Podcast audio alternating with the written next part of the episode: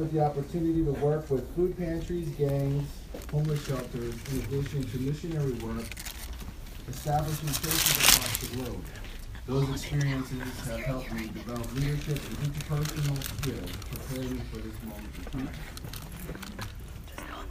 Um, some of those experiences are planting churches in Mexico City, uh, Miami, Puerto Rico, Jamaica.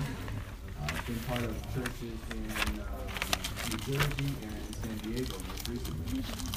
And um, you know, one of the things that we all probably have in common is when we go out and we shop and we buy things, we want like the best, we want the real thing, right? Anybody ever, anybody ever buy something on Amazon or eBay and get something like, this, this isn't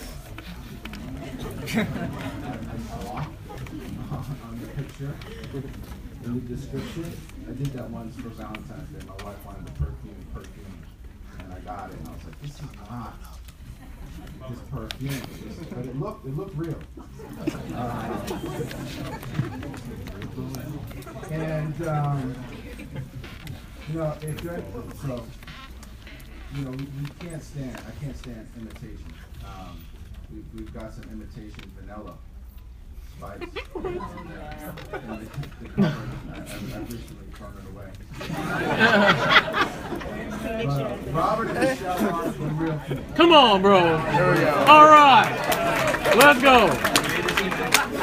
As long as I know, Robert, this morning, what you're going to hear today is, is what I had the privilege, and, and, and some, a couple others of us had the privilege of, of having that opportunity to be able to hear and see the real thing for, for uh, some time. Uh, and does anybody remember where you were uh, February 14th, 1999? Fourth grade. Fourth grade. You weren't born yet? Uh, well, uh, that was the first time I, I met Robert. It was a uh, Valentine's Day. It was a Sunday, and we had a campus service, a campus Sunday at Rutgers, and I was invited, and I pretty much rolled out of bed, walked across the street to student center, and I can still tell you what that message was about. It was about love. It was about how uh, God loves us, how we're supposed to love God, and how we're supposed to love each other. And um, it, it takes it takes quite quite a bit to be able to make uh, that type of uh, impact on a guy like me. And uh, so, um, Robert, you, you made a, a tremendous impact on me, and it's great to be able to have the opportunity to introduce you. Uh, I know um, Jason, uh, Kelsey, and Shelly were all part of uh, the ministry, and we all have a lot uh, of gratitude and, and a lot to be thankful for because that's the way that you did serve and how you have uh, led, led your life. So thank you, Robert Carrillo.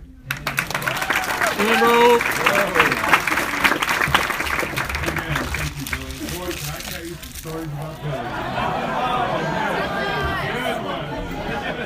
It's so nice to me. I just can't do it right now. I don't have enough time, but another time.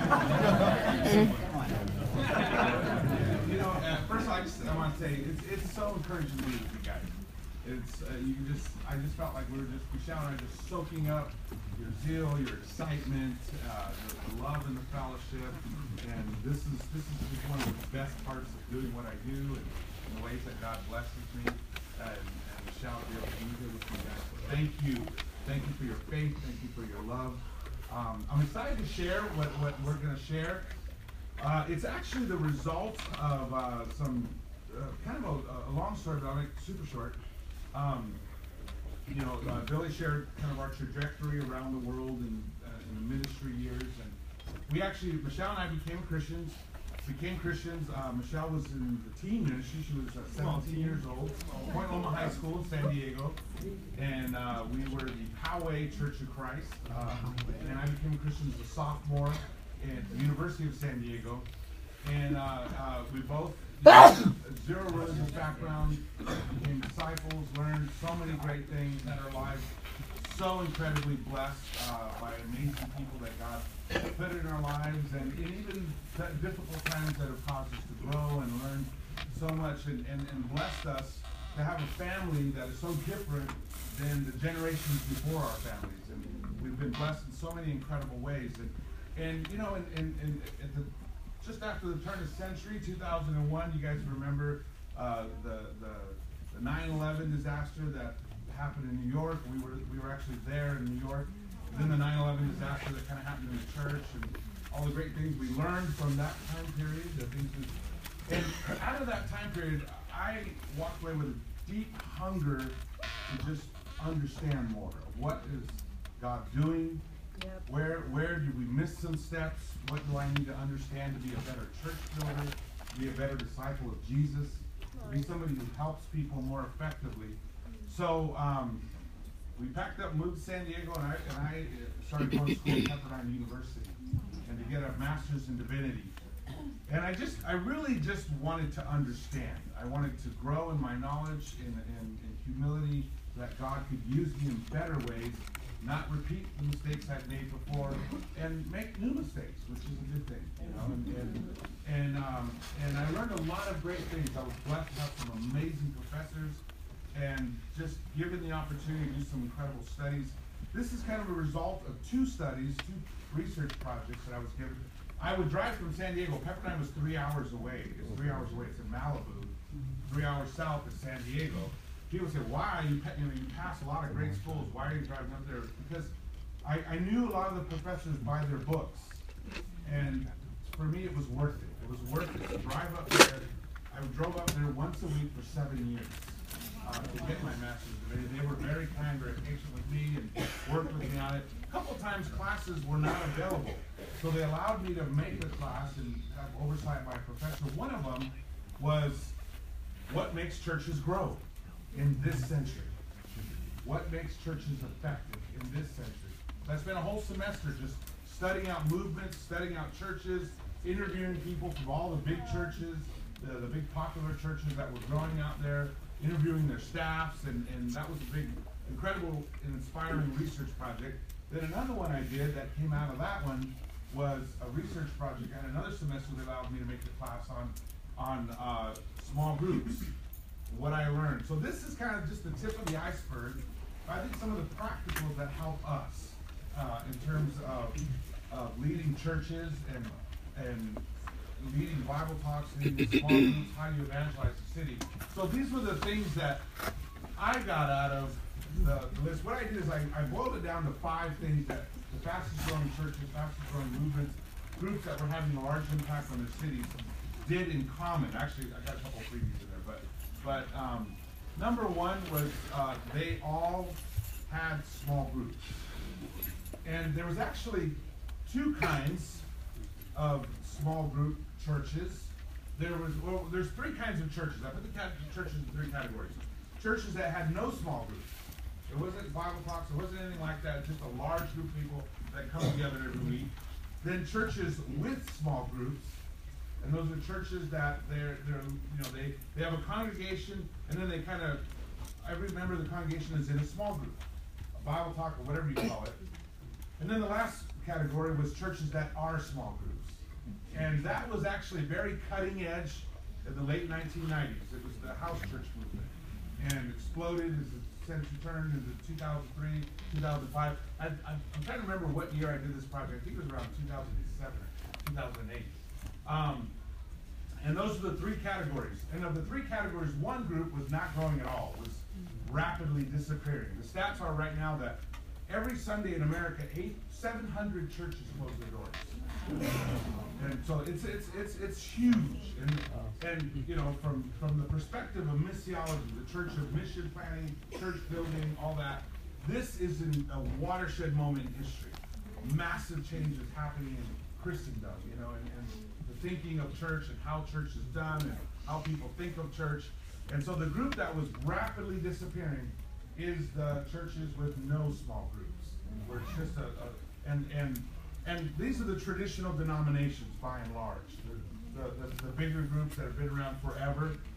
Uh, then the second group that was growing was the churches in small, that, that everybody's kind of in a small group. And then the last group that was growing was the churches that are small groups. That's not, that's all they are is, is uh, church small groups. So the second thing that they all had in common, and the first one's where I'm going to focus, but every time I've done this workshop, I want to the other four things. So I'm just giving them to you for free.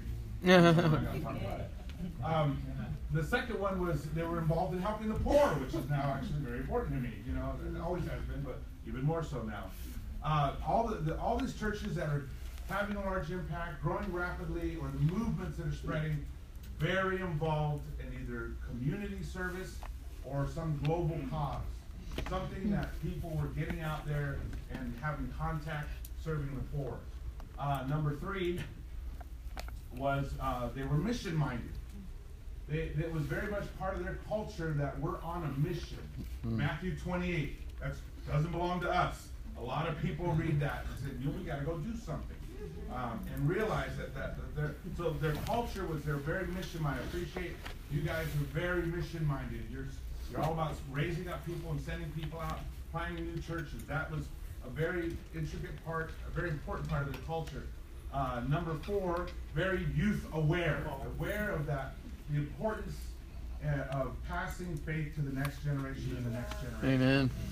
All these churches had really intense youth programs, really intense efforts to to involve the youth. A lot of them had something similar to a youth corps like we have. Um, except I would say that most of them had a much higher percentage of involvement, which is something we're trying to change with Hope Worldwide. Right now, about five percent of our youth go on Hope Worldwide, or on youth corps. I'd like to see that become ninety-five percent. But, uh, but, but that is something they, they all had in common. And then a fifth one, they all had Spanish ministries in the United States.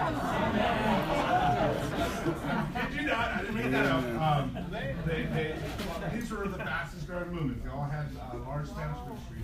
And in global perspective, because I also studied in the global perspective, they would have some kind of a ministry that reached out to some booming population. So, in one, you know, in, for example, in Puerto Rico, was Haitians and Dominicans was a booming population, a minority, but that, that was there. Or, or you know, every country has that. They have minority population. In the United States, the churches that were growing fast were churches that were also reaching out to the Spanish communities. And then the other freebies that I just threw in there, that they invested in worship. Come on. They put a lot of work into having great worship, which is a huge draw. And then um, last one, messianic lifestyle emphasis, uh, meaning that what we would call discipleship, but out even more to the point was an emphasis on people living like Jesus. You know, that that emphasis, that focus, that uh, you know, I grew up going to church and I never once crossed my mind that I was supposed to be like Jesus. You know, and that that having that focus that we're supposed to be like Jesus, we're supposed to live like Jesus, we're supposed to have his convictions. Um, that was one of the also not not in all of them, and I wouldn't even say it was it was strong in all of them, but it was there. It was definitely there, and that was actually one of the kind of the booming trends uh, in a lot of church growth around 2003, 2005. Everybody was talking about discipleship. It was like suddenly discovered. Right about time we were afraid of it.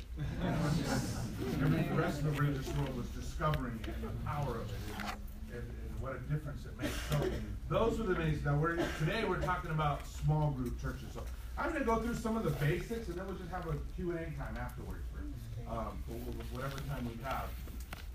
Um, small groups, life groups, there's a lot of different names. Uh, uh, just about every ministry, we have, we have at least one session trying to come up with a more clever name for it. You know, there's always different names out there. Um, the, the, the, I was looking for you. The key element is that everybody wants to be part of a group of friends, right? I mean, that was one of the most popular shows for many years, right? Friends. And, and everybody wants to be part of a group like that, a band of brothers. We're wired that way. That we all want to be part of a group. Whoa, slow down. We all want to be uh, part of a group that we relate We were to, the Titans. friends, and we love movies. We love shows that show that. Wow, what You is know, and steel really, class? I have no think idea. about the times in ministry, you usually are with a group of close friends. You know, where, where you're all together and you're there for each other, and if anybody struggles, somebody's right there. You know, somebody's there to help you, and if, if somebody else, and that's that we all want that. We, we were wired that way. We were created that way. Uh, you know, United Nations passed a resolution that solitary confinement is defined as cruel and unusual punishment. Why? Because we literally go crazy. We're all by ourselves. right? We want to be part of a team. We want to be part of something bigger than us, something that we bond with others. We're created that way. So, um, why are small groups a key? And this is some of this. I, I you know, I don't have time to get into all the theology behind it, but there's there's a, there's some pretty major forces here that are bigger than what we now normally think of. God is a small group. The Father, Son, and the Holy Spirit. God is love. Love is receiving and giving, right? Love is between two beings, two people, between a group. God is love. God's nature. We, we he is a we. He is a plural. He is he is he is community. And our church is community. Amen. Right? Koinonia, to have in common that we have a community. So it goes way back to just even how the universe is set up. That we are about connection. God is all about connecting, bringing people together, connecting everybody. Satan's the opposite. He's all about dividing and mm-hmm. separating and, and hostility. And Jesus comes and tears down the walls of hostility and brings us together to create that community. So we're wired for that. We like it. Even if you're not a Christian, you still want to be part of a great football team or a great group of friends or, you know, but but there's a reason that we like that. There's a reason that we're wired for this. Um, Jesus used small groups, right? The most obvious one is the group of apostles that traveled with him. I mean, it was the way of teaching, yes, and there's historical reason behind that, but it's where he taught them, right? It's, it's how it works. You come together. He, he used small groups. Paul, you know, you read the ends of his letters. He's got all his buddies that he ran around with, and, and he had his small group, and, and, and, and it works in a small group. Christianity thrives in a small group where we have these relationships, where we have this commitment to one another, where we can uh, help each other. Um, the early, whoops, the early often, the early often, the early church often met in small groups, right? There's a lot of examples of that. Um, house to house and house churches. And now I'm not, uh, well, I'll clarify this later. Um, one of, you know, one of the, I would say, dogmatic swings in missional growth, Christianity in general, like anything, has these things that pop up, get real popular, everybody gets into it, and then people forget about it, and move on to the next cool new thing. For a while, discipleship was the cool new thing in the Christian world, and everybody was talking about it. Everybody had discipleship programs and discipleship plans and all this kind of stuff. And then all of a sudden, small group became real popular. And usually, there's always an extreme version of that. That oh, it, it has to be this way.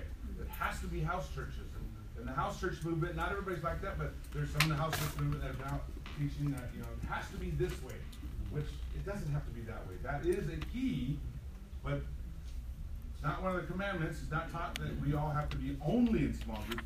We know, I mean, look at today, the dynamic feeling, the, the, the power of all of us coming together, which you don't get that with five people. But you do get that with a thousand people. Like, wow. Now, there's other things that you do get with five people. Right. And we'll talk about that. Um, uh, it helps fa- facilitate authentic community. Um, you know, when you're with six, 10, 15 people that are your close friends, it's hard to be fake. You know, they know you. They know you. You know, your close friends, those are the people that look at you when you walk through the door and say, What's wrong? What's going on, bro? What's happening? And it, it, it, it facilitates genuine real Christianity. I think of the talks that happen small groups. There's different times in my Christian life where I had a Bible talk that was love my Bible talk. Michelle and I had a Bible talk one time of young marriage. We were living in Miami, and and we, you know, it just kept baptizing couples and kept baptizing couples, and it was growing, and and we loved being together. We were having so much fun. I remember one day I was talking to one of the couples, and I realized as we're talking, is that we all we you know they had family night with another couple. Several of us ended up getting together family night. Tuesday night we had Bible talk. Wednesday night we had house church. Thursday night we had a potluck dinner all together. Friday night we all went out sharing together. Saturday night we all went on dates together. Okay, we need we're, we're together all the time. We need some separate time just with our spouses. Why? Because we just love being together. You know, we just had so much fun being together. And every couple we brought wanted to be part of our group. You know, it's like, okay, what do I gotta do? I gotta get baptized. I gotta. what did they see? They saw the love. They saw the genuine faith, the genuine and sincere love between us. And a small group is a powerful thing. People, it's powerful. People see it, they feel it, they want to be part of it. Um, it facilitates deeper relationships. Uh, you know, when when we are, uh, you know, you think about who who do you want to open up to? Somebody that's great at rebuking people. Somebody that has all the right answers. Somebody who loves you and believes you. That's who you want to open up. That's who you want to bare your soul. That's who you want to confess your sin when you blow it, right? You want to share it with somebody who hopefully loves you and believes you. And not that it has to be that way. I mean, we need to be open and honest about our lives. But boy, does it facilitate that when we're with a group of friends. Boy, is that is that so much easier when you're sitting down talking with a couple of brothers that they know you, they love you, you love being together, you believe in each other. And you know that they're going to tell you the truth, but they also you also know they're not going to write you off. Mm-hmm. You know, they're not going to kick you out of their hearts. So in that small group setting, it facilitates deeper relationships. And and this is part of what makes a good small group is you gotta have that commitment to each other. Mm-hmm. That's that's it's gotta be fostered. It's gotta be and, and, and there's times where you know you, you'll get a small group, you're asked to lead a small group, and people don't show up, and people aren't committed to it, and you know there's hit or miss if they're gonna be there, and, and sometimes you have to sit down and talk about okay, what do we want our small group to be? Do we want to be committed to each other? Do we want to be there for each other? And you have that talk. You talk about what is it going to take for us to be a really a loving group that people can come to our Bible talk and see Jesus. Amen. And see God's love. And sometimes you just you just put it on the table, guys. I don't feel like we're committed to each other. Yeah. I don't feel like we're there for. I, think, I feel like we're really distracted or whatever it is. Um, but that is where that should happen. And that's the best place to happen. If you, you don't walk in on Sunday morning and there's a thousand people. I need to be open with somebody. Yeah. You know, I need to share my sin with somebody. Believe me, I, I grew up in a traditional church. You go in a box, you tell somebody your sin. It didn't really help your heart. It didn't really help your heart. But getting in there and building those relationships. Um, it facilitates discipleship for a lot of the same reasons. These are the people who know you. These are the people who know your weaknesses. These are the people you can help each other. This is the community that God gives us at the first level. I know, they know, these brothers know my weakness. They know when to ask me. They know when I'm going to struggle. They know what situations that are going to make me struggle. And this is where, and, and in a healthy church, in a healthy environment, we have these relationships. sometimes, and for a lot of us, and around the world, we've, we've been working to get back to this, where we're that deep with each other, where we believe in each other, where we help each other, where we can even disciple one another, but with Jesus as the focus, instead of just who's over who and who can tell who what to do and who has to get advice from who. Amen. It's no longer about authority. It's not about Amen. who's top dog and bottom dog, and who's, it's, it's all about just helping one another. And there's over 40 different scriptures about one another and each other, right? When Michelle and I moved back to San Diego, and San Diego was going through a really, really, really difficult time. There was two words I was told that we don't want to hear about. We don't want to hear about evangelism, and we don't want to hear about discipleship. And I was just a volunteer preacher. I wasn't even on staff.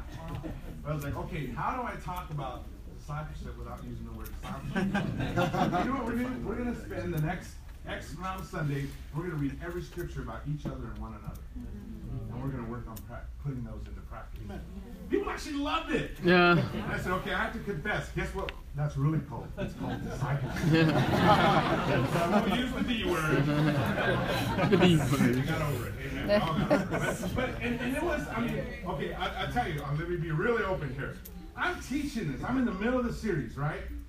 And I happen to see Bruce Williams up in Orange County, and we're talking, and and and so we had talked at some service, and I'm driving home, and he calls me up and he says, "Hey, bro, I was just wondering, you know, you're kind of leading the San Diego church now. How about you and I start a discipling relationship?" And my blood froze. What does that mean? I'm the one teaching the class. And I'm thinking, what does that mean? Does that mean your opinions are not going to be my laws? Does that mean if I don't do what you think, then I'm rebellious? And you know, what, what does that mean? And, and we had a talk. I said, bro, I know I should just say yes, but can I talk it over with Michelle and pray about it and get back to you? He was like, yeah, no problem. Do it, do it. Yeah. But I realized, whoa, this is exactly what people are feeling. You know, that we have to go back and approach it not from even the word, because the word, you know, there's interesting things. You notice that Jesus avoided the title Messiah, right? Because there was a preconceived notion. So he defined it. He wanted to define it so that they didn't have this preconceived notion. I realized, okay, discipleship has got a preconceived notion. And everybody thinks about, you know, I say the word discipleship and people run out the doors. But what they what do they want? They really want to be in great relationships. Everybody wants to be loved. Everybody, and that was at our worst and most fearful point. Things are way, way better. But but it's that relationship that's so important to us. And we need it to get to heaven. Right? It takes a village to get you to heaven. right? Amen. It takes a village to get me to heaven, that's for sure. Um, it facilitates facilitates spiritual growth, where we learn how to help each other, where we learn how to use scriptures. Hopefully, where we can use scriptures, Amen. where we open our Bibles and share with each other, and where we learn uh, great scriptures to use with each other, where we learn what to do, what not to do. Yep. I remember learning, you know, that, that when you hear somebody did something really stupid or something really bad, first ask them. Don't come in and rebuke them. Amen. That was an important lesson to learn. Yeah. Find out that you even really good, you know, that this really happened, you know. And you learn all this stuff. You see other people make the mistakes. We, we learn from each other. We grow together. Um, number eight, it facilitates leadership development, where we learn how to lead fathers, how to help young Christians, how to help a group, how to help uh, each other grow, what what to study, what to focus on, what to what you know group dynamics, you know, and some of us have the gift of leadership where we're going to be at a higher level and higher expectations, and hopefully we're using that gift because we've been given it. But all of us are a leader at some level, right? If you have kids, you're a leader. Right? You, you get married, you're a leader. You, we're leaders at work. So there are many things. There's so much we learn in that little setting about how to help each other, how to be there for one another. To- some of us are great at being loving and warm, not so good at dealing with sin. Hmm. And we learn how to deal with sin from the guys and sisters that are good it, right? Some of us are great at identifying. We got. Ooh.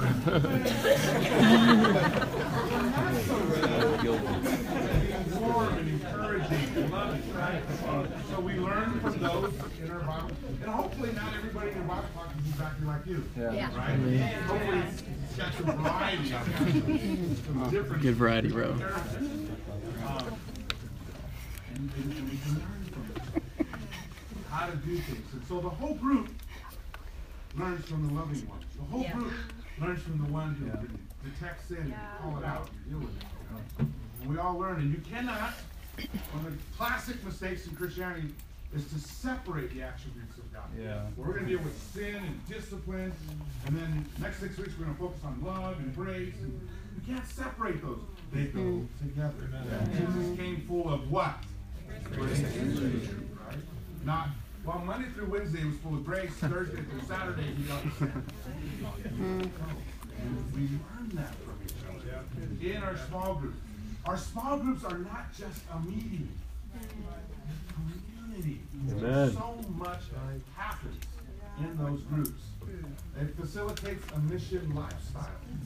I mean, it's, it's, it's great to reach out to somebody and have them over your house. That's right and good.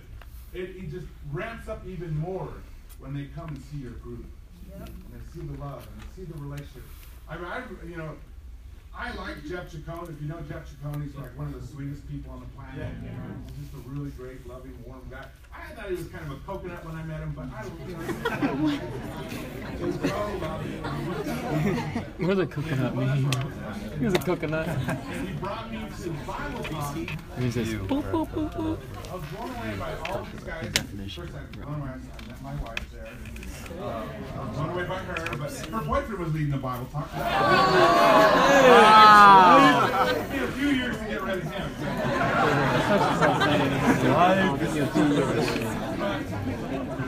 It was so much more powerful seeing that Bible talk. Actually, it was the soul talk. Yeah. Soul talk. colors there and the variety of it was amazing. Much more impacting than just one. Seeing Christians interact. You know, you see their love. You see their grace. You see their devotion to each other. Powerful. That is so not like the world. Yeah. So different. It's striking. It's impactful. See it up close in the Bible. They see it up close in your small group. Number ten, it facilitates full participation. You know, when you're in a group of thirty people, you can hide out. Yeah. You can ask questions, you don't have to say anything. Hmm. But when there's only six of you sitting there, you can't. Yeah. We're, we're all there, we're looking at each other, you know. If you don't make a comment, it's a lot much quieter, you know. And, and, and, and, and for a lot of us, it's, it's tough, honestly, it's just tougher to speak in a crowd. But in that small group, we feel safe. You know, we share. It's a great, great place to, to, to invite everybody to participate. And everybody has responsibilities, and everybody, and, and, and that's part of making a great small group, is making sure that everybody has a responsibility. Even if it's just, you're responsible for setting up the chairs, but you have something. You have a job, you have a, you have something that you contribute, and the fact is, everybody is given gifts by God to contribute.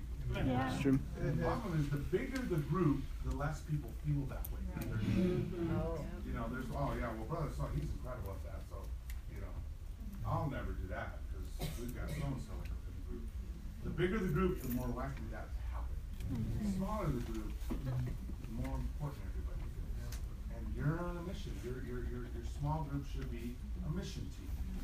And we work together, when we, you know, if it's a, if it's a campus or teen or young marrieds, you don't convert, it's not one couple converts another couple, it's the group converts the. That's right. And we all work together, and build those relationships, and it's a powerful thing when everybody works together. That's the beauty of it. Um,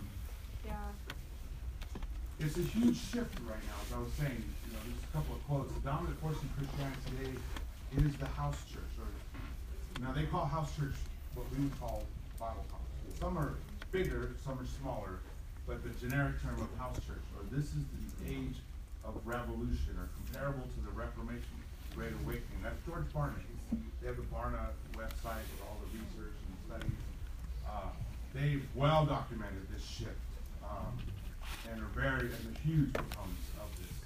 Um, so, it's pretty well recognized. He's Dr. John Barn. He's the church growth expert. A lot of people cite.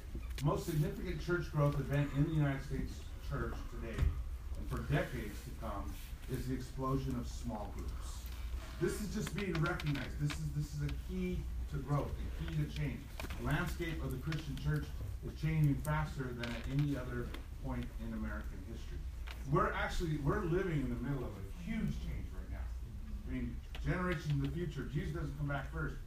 Future generations will study this time how the world changed, how society changed, the political landscape changed, the social landscape changed, environment changed, everything changed. We're in the middle of it, and it's huge. And- one of the keys of churches surviving this is small groups. The strength of their small groups. Because you can have a lot of small groups, but if they're not strong, they don't make a difference. People aren't committed to them, they make no difference. If we don't learn to be devoted to one another in those groups, they don't make a difference. They have to make a difference. There's no, there's no guarantee. Um, oh, wow, this is fighting with me here. Uh, back up. Trying to get to stop on that graph. Oh, wow. Okay, the graph is,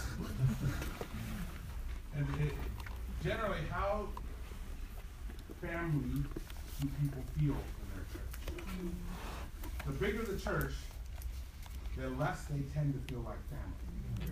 The, the more they just tend to feel like a number or just one, you know, person in the group. Except when they're in Bible class. Mm-hmm. Mm-hmm. Then really that's where you get the best of both worlds. Because you have your small group, and that's where you're really family.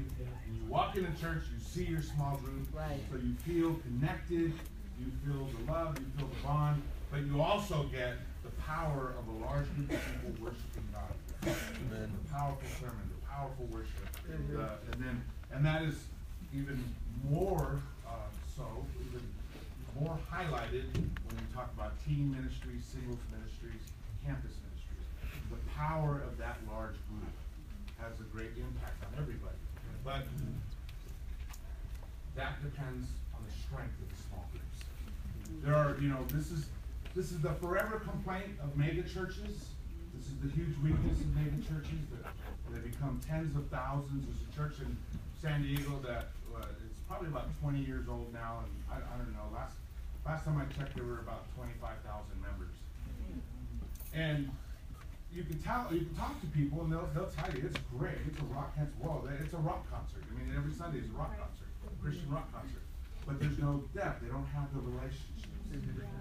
And so people, they like it, just like you like going to a concert. But in terms of spiritual value, it's very shallow.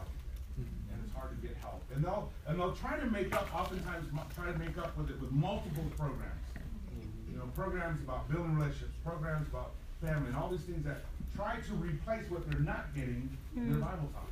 Yeah. But that's only the most aggressive and the most uh, type A personalities that will go to those and learn something. Most people don't have time to go to that many programs, and so they miss out on that. And so they have a, a, a a revolving door. And what's interesting, one of the phenomena that I that I saw in, in, Orange County, um, you know, in the nineties, the big church was the Crystal Cathedral. That was really popular, huge, thousands of people going there. Um, and then the Crystal Cathedral started to decline to the point where a couple of years ago it was, it went bankrupt, it sold, Catholic Church bought it, and it's the, the archdiocese of Arch, of Orange County now. That's ironic. I said, wow, the empire strikes back here. They bought the Crystal Cathedral. Then their kids, their kids, but their, a lot of their kids went to the Purpose Driven Church, which is right down the road. Yeah. And then a lot of their kids are going to the Mosaic Church, which is a this really cool hipster church. You know, they have they have like symbols. They have the water symbol, that's the spirit, fire. They have different symbols, and it's it's called the the, the gospel according to Starbucks. It's a full sensory experience.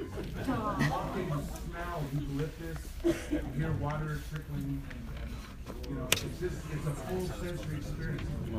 And honestly, Starbucks. This the place we got, right? Walking to Starbucks, it smells good, it looks good, it sounds good, nice couches or chairs, you know. But uh, but it, it, it drew me down. But that's not new. You walk in the Catholic Church, you smell, you see, you're in awe. You know, it's a full sensory experience. But what was interesting to me was how generations and generations going to different groups. And many of these different leaders, different uh, people trying to figure this out, came back to small groups. That's the people really play out your Christianity. That's where your Christianity really shows up. Does it happen everywhere? Well, is it, is it really effective? What about outside the United States? Uh, the famous church in South Korea, Dr. Cho, 800,000 members. And for them, it's, it's, it's, uh, it's, it's dogmatic, you know, it, you, you start out with a small group, you reach 12, you divide six, boom, then you reach another 12, you divide six, boom. Um, people criticized them, said, well, this small group thing would never work outside of Asia. You know Asians, they're, they're awesome, they're organized, of course they're working Asia. Never worked in Latin America, no way. So, so, so yeah, so they started a church with the same model in Bogota, Colombia. It reached 520,000 members. Um, small groups. In Nigeria, 124,000 member church. Um, many of the churches, even here in the United States, that were built first on the mega church model, then kind of went back and tried to rebuild the small church model. When I was interviewing people, they would ask me, what percentage of your church? And uh, this was a low point in San Diego. We were barely starting to recover from some pretty bad times. At that point, we were about 30% of the church was in a small group. And I knew because I was doing a survey every year just to see where we're at, how we doing. And uh, they were, most of the people I talked to were amazed. Because after a couple years of pushing everybody to get in a small group, they'd be at 15%, they'd be at 12%. You know, a lot of these mega churches, because they're already built on the idea that you just go and visit God. You know, you know you're not actually part of something seven days a week. Um, every year, the San Diego church, we pushed, we pushed, and we went from about 30%, 50%, 75% to about 90%. Last time I checked, I think we were about 85%. And that was, gosh, about seven years ago. So, and now it's become just, you know, like a lot of churches, it's just our culture again, that everybody's in a small group. Took a while to get there. It took all these talks. And I actually used our church for my research project. They didn't know it, but we were the guinea pig. and the difference it would make, and it impacted everything. Of course, contributions, attendance on Sundays, baptisms, restorations, everything dramatically increased. Just getting everybody back into a Bible. Where we're studying the Bible, reading, praying. Um, uh, one of the slides that won't show up for some reason is you know the different names that have been used uh, for small groups. And uh, one of the things that was interesting to me was that really is, in many ways, our roots. I mean, I joked earlier about being in the soul talk. Were any of you guys converted in a soul talk? You guys were the original leaders, right? um, you know, that was a radical idea. That was a radical, what this thing is just. I'm doing it. I'm trying to find that slide. Oh, you're doing it. Oh, Which okay. slide did you want? Okay. Right after that. It's all right. Right there, right there. No, that was the chart. That's okay. This is where I'm at. Maybe you can click it for me. But the, the, the, the key was not to get dogmatic about it. Should be Um, different churches do them different. Um, the- a lot of different names, family groups, life groups. Right. Uh, house, they'll call them house churches. Uh, the general common principle is that small groups should be small.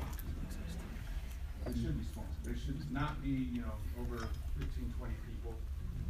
Not that that won't be fun. That could be a lot of fun. I, I could collect 25 friends and have a blast. But they tend to not function well anymore. They get more superficial. It, all the big group stuff starts to, starts to take over. Um, let me see if I can go to the next one here. Ooh. Let's get back to the seven, seven deadly sins. Yeah, I think it's the next one already. Try that. So here's the seven deadly sins small group. Number one, becoming a spiritual clique. You're having so much fun, you don't really want to add anybody. You're afraid they'll, you know, rock the boat, might not click with everybody. Um, it's got this great chemistry going, you don't want to disturb it. Um, like I said, it, it quickly begins to lose its purpose. And it becomes more just uh, about enjoying each other rather than and lose sight of, losing sight of the mission. Um, classic thing is we're having so much fun we don't want to split. Yeah. We don't want to create another small group. But it's important to remember that's why we're here, right? We're, we're on a mission. We're not just a club. That's just a club and a small group. Um, number two, being inconsistent in meeting together. Anytime somebody starts saying, "Are we meeting this week?" You're in trouble. And that means that people don't count on it anymore. And that's that's that's the death, the death. That's the, the death. Um, it needs to be consistent that people can count on, and people will count on that. When it's a good small group, people will count on that. That's a great time week. Number four. What do I have this week? Number four. do- Leaders um, can do it. Do it all leaders. Leaders can do everything. for the small group. They prepare the snacks, they set up the chairs, they host it, they lead it, they put the fan, they, you know, they, they, they lead the whole thing. I went to a congregation recently, one guy led everything, the welcome, the prayer, the songs. the. Uh, Okay, we got a problem here. Uh, Nobody's gonna raise up in this church. Um, uh, but we have, we do that, we, we can sometimes do that in small groups, sometimes of innocent deal, we just, we love it, we're having a great time. But This is a great chance, as we said earlier, to raise up new leaders, to things. And the more people feel responsible, the more they feel ownership, the more they feel excitement about it. Um, shallow groups, uh, having the pack, we don't talk about certain things. No, we need to talk about those things. In fact, probably the things that we don't wanna talk about are the very things we need Yeah, you know, no, uh, no elephants in the room. You know, no sacred cows. Uh, we need to talk about things. If there's problems in the relationship, we gotta get them resolved. Yeah. And, and these are, these are dynamics that will kill a small group. There's conflict, nobody wants to deal with it, nobody wants to bring it up. Bring it up. Talk about it. Yep. Didn't go well, well then get help. Right. Get somebody to sit down and help you, get, um, go to the elders, find out, you know, how to get out all this sin so that you can have great relationships. Yeah. Um, allowing and tolerating things. Uh, you know, this is a, this is the safe atmosphere to talk about how are we doing? Right.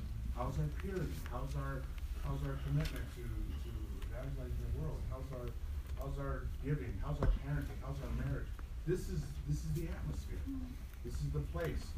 Don't let your group become shallow. Um, allowing and tolerating sin, um, and ignoring God's plan and purpose. That's that's the obvious one when a small group just all becomes about fun and, and relationship, and not realize no, we're here to reach out to people. We're here to impact our community, to make a difference. Now, in San Diego, it totally changed the church. It changed everything uh, for us in, in about a three-year process. And, and we we had hit a, a incredible low. San Diego was about 1,600 members, and it went all the way down to about 850 Lost half. Michelle and I went to the first midweek. When we got there, there was five people in the and we knew this this is bad, and we focused on the one another, the each other relationships. We focused on everybody getting back involved in a small group, and talked a lot about the purpose. All these points were like these were workshops, and of getting back to these things, and uh, we just saw the church just come back. And, and everything just began to blossom. Um, it, the hard part obviously was dealing with sin, but you, you gotta deal with it, right? Um, and staying focused on the mission, on the purpose. We, uh, when we first started, back up one, oh, can you go, Jim, take it to the next one? Um, we had fifty-three small groups, we counted, there was fifty-three small groups in our county. We mapped out the county to figure out, okay, how are we gonna get everybody within ten minutes of a small group in the entire county, three million people? So, we mapped it out, we went fifty-three, let's show the next one. We went to ninety-five, and that says today, but that was today, like seven years ago. Um, And we had ninety-five small groups, and this- and the next one is, was our goal, to have three hundred small groups. Then every neighborhood in San Diego could be evangelized. Wow. We could evangelize the whole city. And every small group just take responsibility for their neighborhood. And, uh, and it was very exciting time. It really just, I would say it got us from, from first year to third year. Mm-hmm. Just in terms of growth and excitement and zeal. So that's, that's the general small group hmm. plan.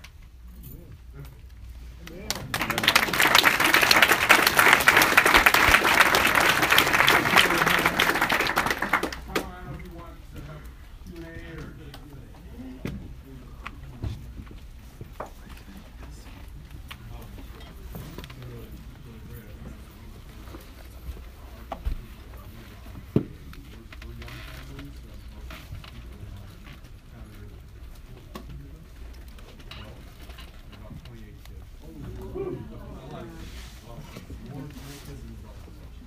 Um, you know, we, we, um, we meet every week, guys, girls, and, and, but that has worked with young families, married with kids, managing their jobs, kids' schedules, but what has worked for in that environment where you're still creating that type of environment?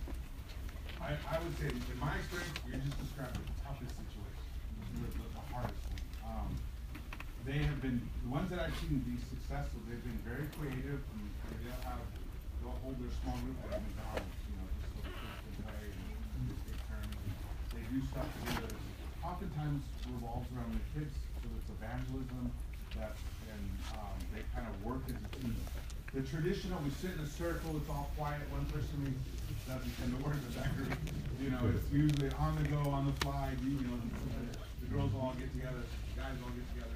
But, and, and, and I would also say that it's not rigid, so that it's, you know, one hour, this day a week. There should be a time that we count on getting together, calls for a lot of creativity and how to outreach, how to, how to, the guys can get together. Uh, the guys would get together Saturday morning and pray, talk about the theory, talk about whatever they need to talk about. The women get together next Saturday morning, then the Bible talk would be centered around the kids. You know, they do something that's really fun for the kids and they invite friends and get everybody plugged in. There's a, there's just a lot, it just requires a lot more creativity. Lynn, you were really good at that. You- Well, I started thinking through some of my family groups, we used to have a Bible the park. And the Bible talk would meet here, and then the kids would meet over here, and one of the parents so the visitors could see their kids. And they would be working on a play or something during Bible talk, while we were having Bible talk, and then they would come back and present it to the adults. And everyone would round back it, so I think it was on Monday nights in Central Park. Everyone brought straight from work, lunch boxes and whatever, they sat together, the kids, kids loved. That, that's a perfect example. You find that, um, if you in San Diego, that you're in small groups with their families, also with the, just the teenagers or both, like what works best for teens don't love? Th- They have done both, um, where they'll have, uh, a, a Bible talk with the whole family, with the parents and, and everybody. And they, they've actually liked that. They, they found that, they've, I've seen them alternate, and honestly, the regions probably do different things. So, but, but, um, both have worked. And the one in our region, I know that Shane Sarr would lead that, and they, sometimes they had them with the parents, then they would do like six weeks just the teens. And then even sometimes they just, they'd have them all together, and they would have the small group, then they go back to the small group. So, variety. Um, when it comes to the more mature, uh, women, the fifty and up, up, up, uh, group, um, because there are, uh, needs to be met, uh, and challenges that, uh, one doesn't want to be insensitive to. Yeah. Um, how do you, uh, do you have any ideas about finding that balance between serving one another, uh, making sure we're, we're not having unrealistic expectations, but at the same time, focusing on evangelism? And I'm sure creativity has something to do with that too. Yeah, I, creativity really has a lot to do with it. Um, our, you know, last year, I know that the two groups that grew the most were campus and empty nesters. Um, and empty nesters are just, they're blowing it out. Um, and, you know, they're, they, they're more time and money. Um, but they would do different things. Yeah, there, there's not one just generic answer, it is Christian. What are the needs of our group? What are the challenges of our group? How do we organize so that we can meet those needs that we talked about? The, the safe place to talk, to open, share to help each other. Sometimes it divides up, just like with, with the, the young married, and sometimes it works depending on the group. So I know uh, the empty nesters, they weren't actually really all empty nesters. Um, some of them had adult children at home and different situations, but, um, so they had some creativity. Yeah, and these are like single women, older Yeah, women, yeah. who like sometimes need strong help moving and making connections with Yes. other family groups so that they get the help they need through Yes. things like that, but they're not really able to do. Yeah, and hopefully there are brothers that would help there too. Oh, yeah. Empty, or not, not single dad ministries and, and single brother ministries that would also help out with that. Right, question, you studied over the years, bringing people to faith in these different groups, you know, with all the specific needs, is there a specific formula that, you know, methodology that's used in in regards to studies and bringing people to faith? In other words, just there are specific needs for specific groups, is there just a uniform process the church is using, or what do you see? Have you seen any differences? Well, the, the, okay, the irony is that the basic form of a, of a well-functioning small group that everybody was raving about in the late nineties was exactly the same format as the soul talks. Back, you know, in Crossroads and, and all the Crossroads churches, you know, or the Boston churches. Um, just that basic, sit in a circle, open up the scripture, read a parable or something, we talk about it. Now, then you adjust that with every different group. You know, adjust it as needed, add, take away, shift the format, but, but that's, that's just a tried and proven way to do it.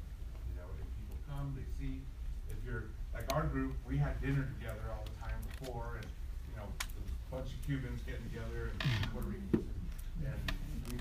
we, you a bunch of Cubans and Puerto Ricans together, you got some good food.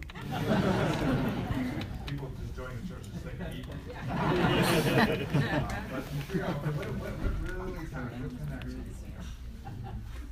Yeah, I was wondering if you had any advice for balancing relationships outside of the small group. One of the struggles that we have in our group is a lot of people are well connected, they have a lot of friends, even across churches in Atlanta. And, but they're busy all the time, hanging out with people, getting with other people outside, discipling relationships kind of all over. So a lot of times when we meet, it's just a Bible talk, and it's not really, how do we actually kind of transition question. to, is there a point where you actually leave friends that aren't in your small groups that you can devote to your Okay, see, deeper that's, that's one of those great problems you only have in the kingdom. Have too many friends. I can't- I can't spend time with everybody. Um, you- you really have to. I mean, if you're really great friends, you don't necessarily have to get together every week. You do have to connect with your Bible talk. Yeah. And if, you- if your Bible talk's gonna be all that it can be, and all that it should be, you you have to invest in that. Yeah, that will mean, maybe I don't get with everybody every week, but I do prioritize my relationships. And I mm-hmm. do make sure I'm there, and I do make sure I'm open to building. Mm-hmm. Yeah, how do you get people with different talents and different gifts to use that in those small groups instead outside of just the leaders to get people to feel important and feel needed like hey you have something to offer you're just as much part of this group as I am. Yeah.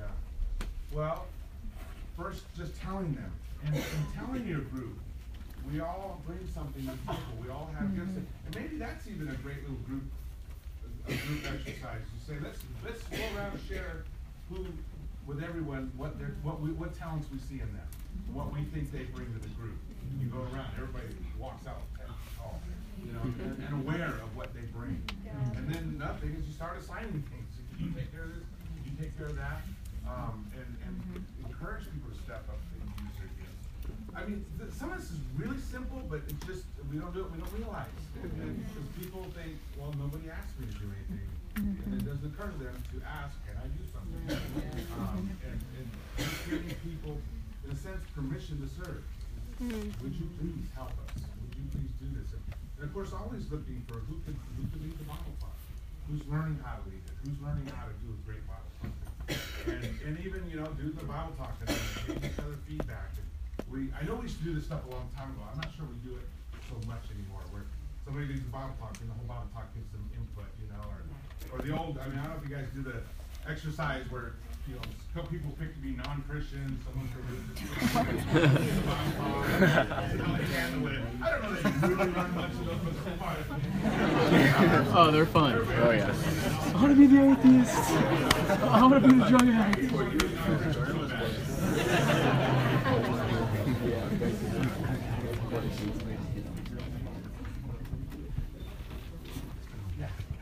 So, uh, you move from thirty, thirty feet to fifty feet, uh, smaller groups, and then you have a, a goal to get up to three thirty. Three thirty. Uh, so what is it that got you from thirty feet to fifty feet, and what are you doing? Okay, good, great question. Um, one of the first things we had to do is, was, uh, get real and honest about how many people that are completely capable of reading the Bible that are hiding out. Don't want to do it. We're talking about that, that, come on, guys, you know, you- you've been given much, much is not expected, much is required. You know, step up and use your talents, use your gifts, serve God this way. And I get it, you know, I used to have a, uh, I forget what it's called, post, post-house church small group leadership traumatic syndrome. Mm. that. Okay, we'll be patient, give everybody time to heal and come back, you know, a lot of burnout, uh, but let's work towards this, where you step back up, because uh, there are a lot of people out there that need help. And, you know, it's a ten-member Bible talk, eight-member Bible talk, and there are just as much people as twenty members. In fact, a lot of times there are more. So it's just needed, it's just right. So that was probably one of the biggest elephants in the room that we had to tackle, is that people need to step up and be willing to split your group, you know? I mean, I have people that, they, I have people that didn't wanna tell us their number. So I was asking, okay, how many people in this small group? Oh, it's a bunch. How many people in this small group? That's a sector. Small group, not large group, you know? Okay, so who in that group is, could be three Bible talk leaders in that group. Yeah. People who've led Bible talks for twenty years, and now they're not leading anything. Come on, bro. Don't make your brothers carry all the load.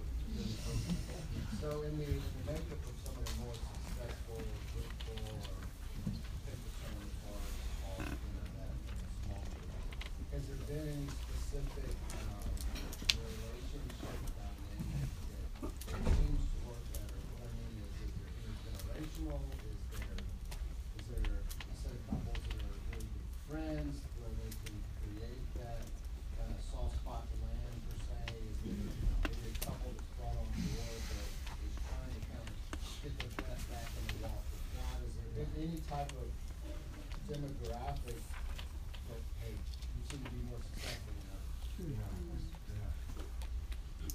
Really good question. Um, like, for example, one of the first things we realized was that our Bible talks were all relational, they were not geographic. Our plan was geographic. So, so, you know, so, so the big fear was, are you gonna try to make us, you know, break up our great relationships and our, we've friends for thirty-five hundred years. Um, So we set the goal of becoming geographic. And so we said, okay, we're not necessarily splitting up, we have ten friends, you all, you all get along great and everything, but set the goal that each one of you have a Bible talk in your name. And some, half of them would be in the same neighborhood, but the other half would be, you know, we drove twenty minutes, across two regions to get here. Um, and so let's set a goal, we work toward that. The other thing was, uh, uh, some of the Bible talks were like, all the preteen parents were Bible talks, or several Bible talks. It worked, uh, I, I wouldn't say it was the solution to everything, but for them at that time it did work, and, uh, there's different ways to do it. And I know they, they generally liked it, um, and then we had Bible talks, you know, where they, we, we have all the teen people in the area, and then, uh, and all the teen parents have Bible talks around that area. That was for, for a while, part of it is the geographic layout of the church. But those, those things, similar things, you know, obviously campus, campus Bible talks. Even did some that were mixed, that were some campus, some single, some married, they loved it, a lot of them, they wanted to go back to. So, so it's, it's, it's more the faith and these deeper things, the relationships, healing sin, evangelism, that, that kind of, that's what made it successful, not so much the demographic, the geography. Geography is tough, right? Okay. Mas, one more. Way in the back. Um, so one thing you mentioned that I thought was amazing, you said that on Saturdays, your small group, you all went out and shared your faith. And honestly, I know like even being in campus, it's easy to like easier to share my faith on campus during the weekdays versus on Saturdays and Sundays. So like, how did you guys like? What did that look like with you guys just coming together and sharing your faith on a Saturday? Uh, on a Saturday, it, you know, it, it's, it depends on the group, and this is like what we are talking about with the young marrieds Bible talk, and you, you go to a park, and meet, you know, you go where all the kids are, or, um, you know, if you're, if you're a singles Bible talk with not a lot of kids or no kids, you go to the gym, you all go to a park to play basketball, or you do something, you know, we would, we would do stuff like, I, I would go to the park with my frisbee, just, we'd start playing frisbee, people would join us, right? Or we'd go with a volleyball net, and set it up, and people would come play volleyball, and we'd have a Bible party. So, depending on what group you're in, what's your demographic, what's your target group, so to speak? Um, and our campus is fun on Saturdays, because, you know, nobody's around unless you hit the dorms, but, um. Hit the dorm. But welcome to the rest of the church now, that's how they have to send their faith. Yeah. The Whoa. fighting people, but, um, But yeah, it's, it's again kind of great. Okay, thank you guys.